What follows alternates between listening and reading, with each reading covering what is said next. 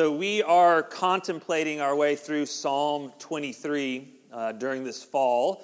And yeah, so welcome, kiddos. Uh, maybe you, you know, you got your whole family ready for church, uh, and you get here and you went to check your kid in, and your, your kid's with you still. Um, so, hey, we do this on some holidays to give our volunteers a break. So that's why we do this. And Kids, we're glad you're in here, and if you need to shuffle around your seat some, that's fine. And parents, if you need to escort your child out at some point, that's fine too. You won't disturb me. I can promise. I will just keep. I just sort of keep preaching no matter what happens, and so you won't disturb me if you do need to uh, to escape for a moment. Uh, so Psalm 23, verse 4, is where we're at today as we've been working our way through. Let me reread verse 4. Even though I walk through the valley of the shadow of death, I will fear no evil for you are with me, your rod and your staff, they comfort me. So, my first real experience with this verse was in 1995. Is anybody a 1990s rap fan? Can you name this rapper? Can you? Coolio. And can you name the song? Gangsta's Paradise. Right? Remember the line, the opening line? I will not rap it. it that would be really horrible or maybe I will a little bit. As I walk through the valley of the shadow of death, I take a look at my life and realize there's nothing left. Right? I can't rap, didn't try. But we have all felt like Coolio. We have all felt like we've been in a valley of some sort and we pause and we're like reflect on our life and just it's like there's nothing left. So we have felt like that. And maybe you have felt like that because uh, the, the boy didn't call back.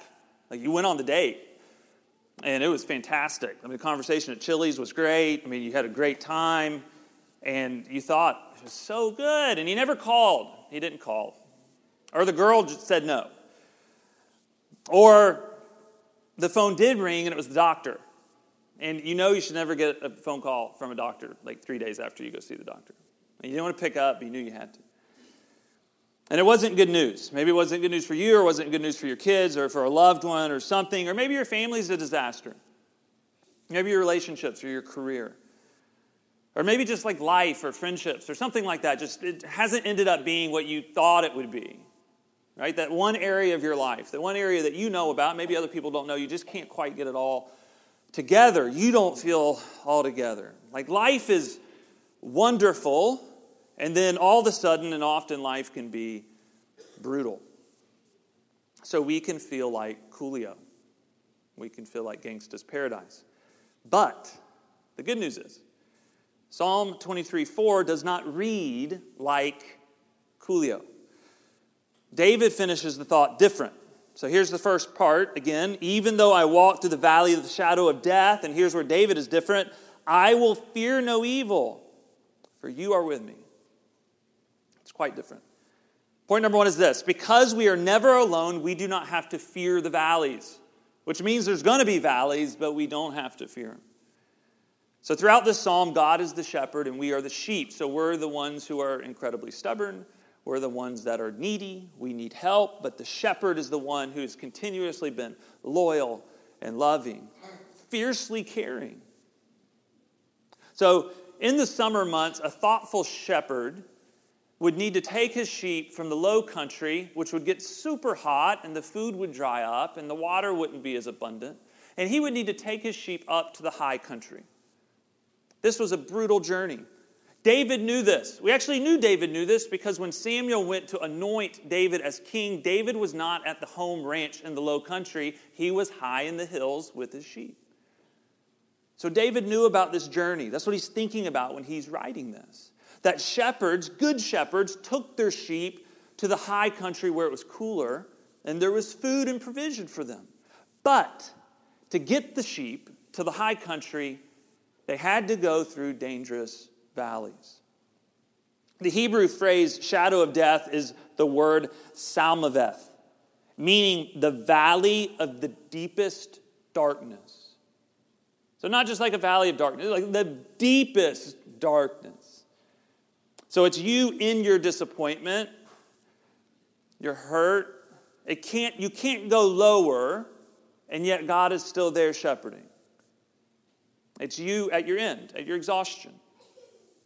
So I learned this week that the deepest, darkest place in the world is the Mariana Trench.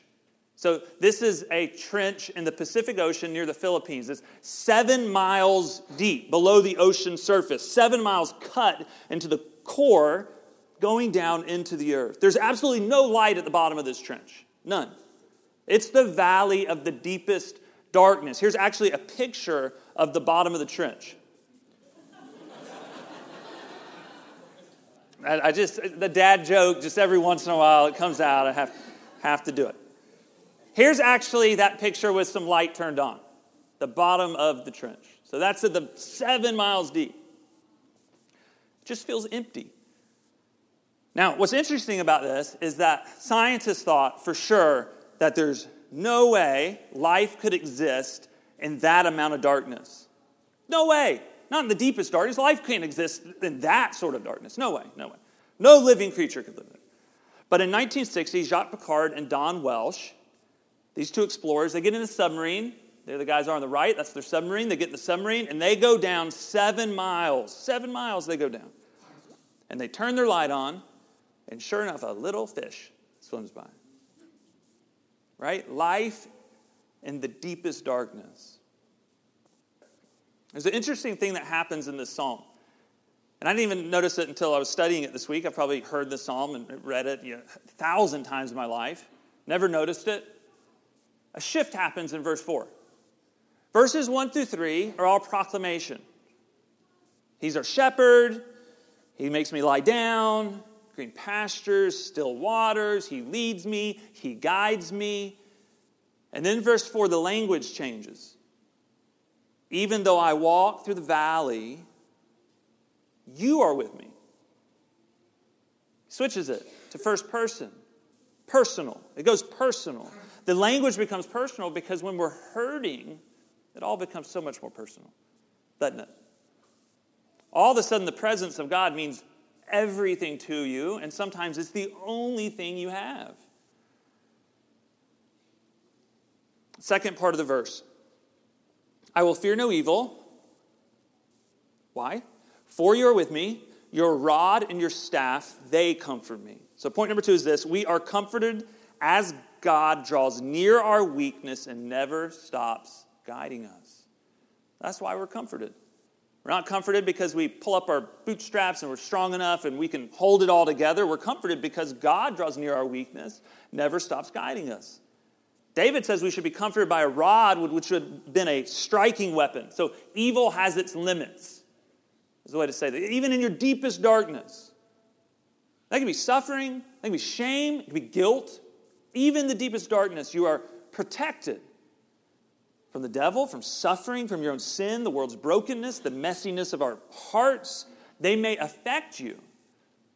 But when you are in Christ, they don't destroy you because at the deepest part of yourself, the core of you, you are always loved, always forgiven, always accepted. And that is unbelievably powerful. That you can journey through a valley of darkness and you can know that. That in your deepest self, God is always with you. Now, we're not promised a pain free life. That's frustrating right? We all have our list of questions. I'll have mine. I'm in you in line to ask those questions. I want those questions answered. But you know, and maybe we would have designed the world differently. Maybe you would have designed the world differently. But you know, uh, nobody asked you, nobody asked me, right? Like I, I, would have designed the world probably a little differently, but nobody, nobody asked me how it should be designed. But what is clear is we were never promised a pain free life.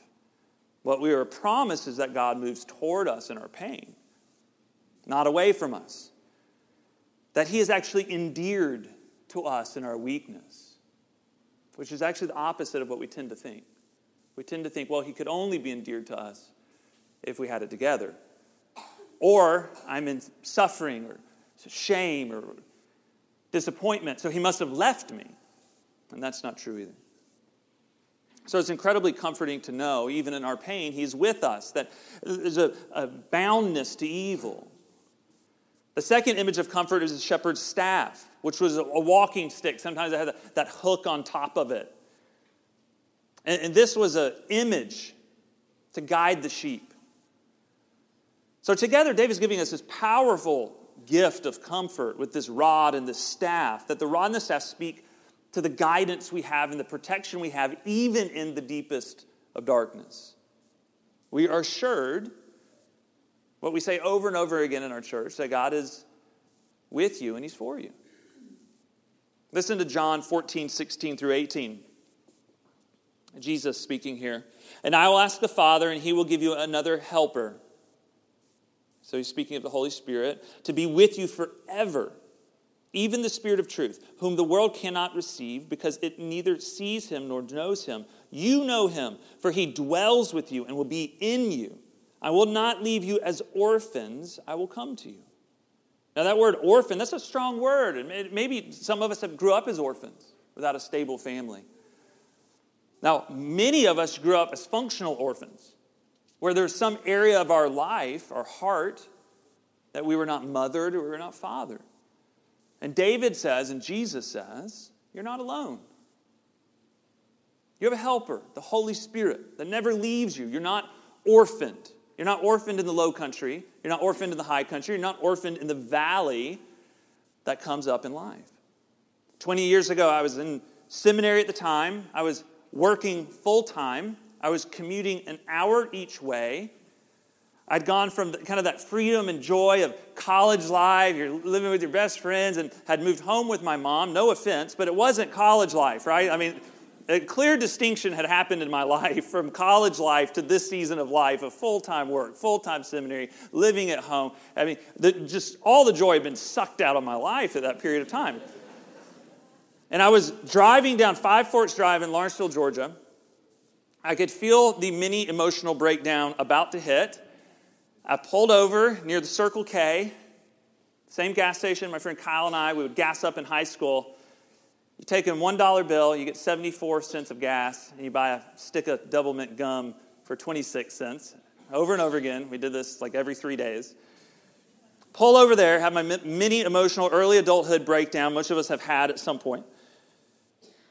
And all I need to do is call somebody who would be compassionate. So I called my Sunday school teacher, Ronnie. I've, I've talked about Ronnie before. Ronnie was about 50 years old. I thought he was so old. I did. I was like 22. I thought he was so old. And Ronnie drove a tractor. He was in the grading business. He moved dirt. That's what he did during the day. At night, he was in counseling school. And so he picked up his brick phone and the brick cell phone I called from, and he picked up his brick cell phone. And I heard him turn the tractor off, and he listened to me. He heard I was emotional. He, he, never, he never told me to stop crying. He just listened. He never gave me advice. He didn't try to answer anything. That was a gift. He just listened to me. I still remember it. It's been 20 years or so. He gave me the gift of just being with me in my pain. He was priestly. That's what priests do. Now listen to Hebrews 4 14 through 16. Therefore, since we have a great high priest who has ascended into heaven, Jesus, the Son of God, let us hold firmly to the faith we profess. You, you see how we hold firmly? Because Jesus is our priest and priestly to us. For we do not have a high priest who is unable to empathize with our weaknesses, but we have one who has been tempted in every way, just as we are, yet he did not sin. Let us then approach God's throne of grace with confidence, so that we may receive mercy and find grace to help us in our time of need. Point number three is this Christ took on our valley of sin and suffering as to take us to the high country of redemption and hope. So, Jesus as our priest means Jesus is with us in the high country, in the low country, and in the valleys. That the great shepherd experienced his own pain. That's how he has solidarity with us in our weakness, in our disappointment, in our pain. He experienced emotional pain to the point of sweating blood. He experienced rejection from friends. He was accused, things he did not do. He died a criminal's death, death on the cross, right? And that's why we get this beautiful imputation that we've talked about that our sin is put upon the cross and his righteousness is given to us. So we're forever God's through Christ. He is our priest. One of the most powerful verses in the Bible is the shortest. Kids, you're in here, remember this, because if anybody ever makes you memorize a Bible verse, ever, John 11, 35. Jesus wept. All right, you already have it handled. You don't have to go study. You got it done. Check it off. Don't let anybody put any more pressure on you. Just those two words is all you need. It's a strange story because Jesus is friends with these people. This guy, Lazarus, he gets sick. Jesus hears he's sick. He's dying. Jesus sort of delays. He doesn't go to him right away. So Lazarus dies. The sisters are crushed. They're very upset about this. Because, I mean, what, Jesus, why, did, why didn't you come? Like, we sent for you and you didn't show up. Why didn't you come earlier? And then, in the midst of all the questions and the heartbreak, we get that shortest verse Jesus wept. So, the entire time, Jesus knew everything about this entire family, all the events, the loss, the hurt, the amount of sorrow that would create. And yet, Jesus is sovereign over it all. He knew it, he was in it. He eventually does heal Lazarus, a separate story and separate truths and principles. But what's interesting is that his response and his sovereignty is not to over explain himself. He doesn't give a defense of his divine arrangement of events for these people. He doesn't explain to them how this is going to play out in the next 20 years for them, not when they're in their sorrow. He doesn't give them satisfying answers. Isn't that annoying? Because isn't that what we want when we're hurting? Just like, give me a satisfying answer for this. What he gives them is his presence and his compassion. Because he knows something that is painful to learn for us. He knows we will never know enough to be healed. We'll never know enough to be healed enough. But we can be loved enough to be healed and to move into healing. So he wept with her. A few years ago, when I asked my mentor, Scotty Smith, about just all my ongoing disappointments in life, right? Just one of those vent sessions you have in life and just venting the disappointments. And just say something, I said something like, you know, then how does God's sovereignty fit into this? Because he, you know, God knows this and he's over this and he's in this and he's working through this. And that frustrates my brain, you know, like, ah, like, like that's frustrating to me because this this valley is a doozy, right? Like if you're ever in a doozy of a valley, like you'd like to know how it's going to play out. And God's sovereignty, when you're in the doozy of the valley, like it can be very frustrating. And my mentor just said this. He said, Sovereignty is comforting, not because it gives me answers, but because it gives me God. Now, that's a humble shift from wanting and thinking we deserve answers to being willing to say, well, I'm not going to understand everything, and there's no amount of answers that I'm going to suddenly be healed. But having God, the presence of God, changes everything.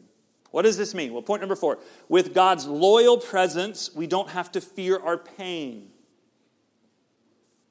but can feel it as to begin to heal through it. It means that so often that we are afraid of valleys and we're afraid of the pain we feel in the valley because we think we will be destroyed or we won't be able to make it through. And it's not true. It's just not true. Actually, to feel it with God's compassion and presence is the way to make it through. Two thoughts come to mind to close and kind of flesh out point number four solitude and quiet with the Spirit help us feel the valley and know the great shepherd is still with us. So if, just, if you want something to do, like application, when we're hurting, solitude and quiet with the Spirit, it helps us feel the valley, to feel it, to name it, to say it back to God, and know that the great shepherd is still with us. I mean, many of us just need to slow down to heal more. And this may mean that we take walks, or we sit quietly, or we pray, or meditate, or journal, or we find a counselor. And if you need to find a counselor, we'd love to talk to you. The church would love to support you in that. Leads me to the second point. And this is where the valleys can become missional toward other people, can become compassion. Compassion toward others is created as we grow aware of our valleys and God's grace to never leave us. That's how compassion is birthed. It's not birthed out of you just constantly being successful and everything going great in your life. I've never met that dude being a compassionate dude. That dude is something else. And I can't say it from the pulpit, but you've met that person. Compassion is when you feel the valley, you're aware of it, and that God's not even leaving you in this. And it bursts compassion to somebody. It's difficult to be judgmental towards somebody else when you're aware of your own valleys. As you realize God is not judging you, then you can become non judgmental of yourself. And as you're becoming free of that, you can begin to let go of sitting in judgment over other people when they're suffering, or they're hurting, or they're in pain, or they're a mess up. Because we know that even in our valleys, God's with us, not because we have it together, but because He has promised it in Christ. This is how we grow in grace. That we are loved by Christ, not as we should be, but as we are, just as we are. As to close, I'd like to pray. It's the first prayer in the Puritan prayer book, The Valley of Vision. And you're welcome to read along as I pray. You can close your eyes to pray. You can keep your eyes open to pray. Children, you can pray with your eyes open. Just so you write that down if you're writing notes. Uh, you can hold your hands out to kind of receive it as a prayer. But let's pray this together to close the sermon. Lord, high and holy, meek and lowly, thou hast brought me to the valley of vision where I live in the depths but see thee in the heights, hemmed in by mountains of sin, I behold thy glory. Let me learn by paradox that the way down is the way up, that to be low is to be high, that the broken heart is the healed heart, that the contrite spirit is the rejoicing spirit, that the repenting soul is the victorious soul, that to have nothing is to possess all, that to bear the cross is to wear the crown that to give is to receive, that the valley is the place of vision. Lord, in the daytime, stars can be seen from deepest wells, and the deeper the wells, the brighter thy stars shine. Let me find thy light in my darkness, thy life in my death, thy joy in my sorrow, thy grace in my sin, thy riches in my poverty, thy glory in my valley. And all of God's healed and healing children say, Amen.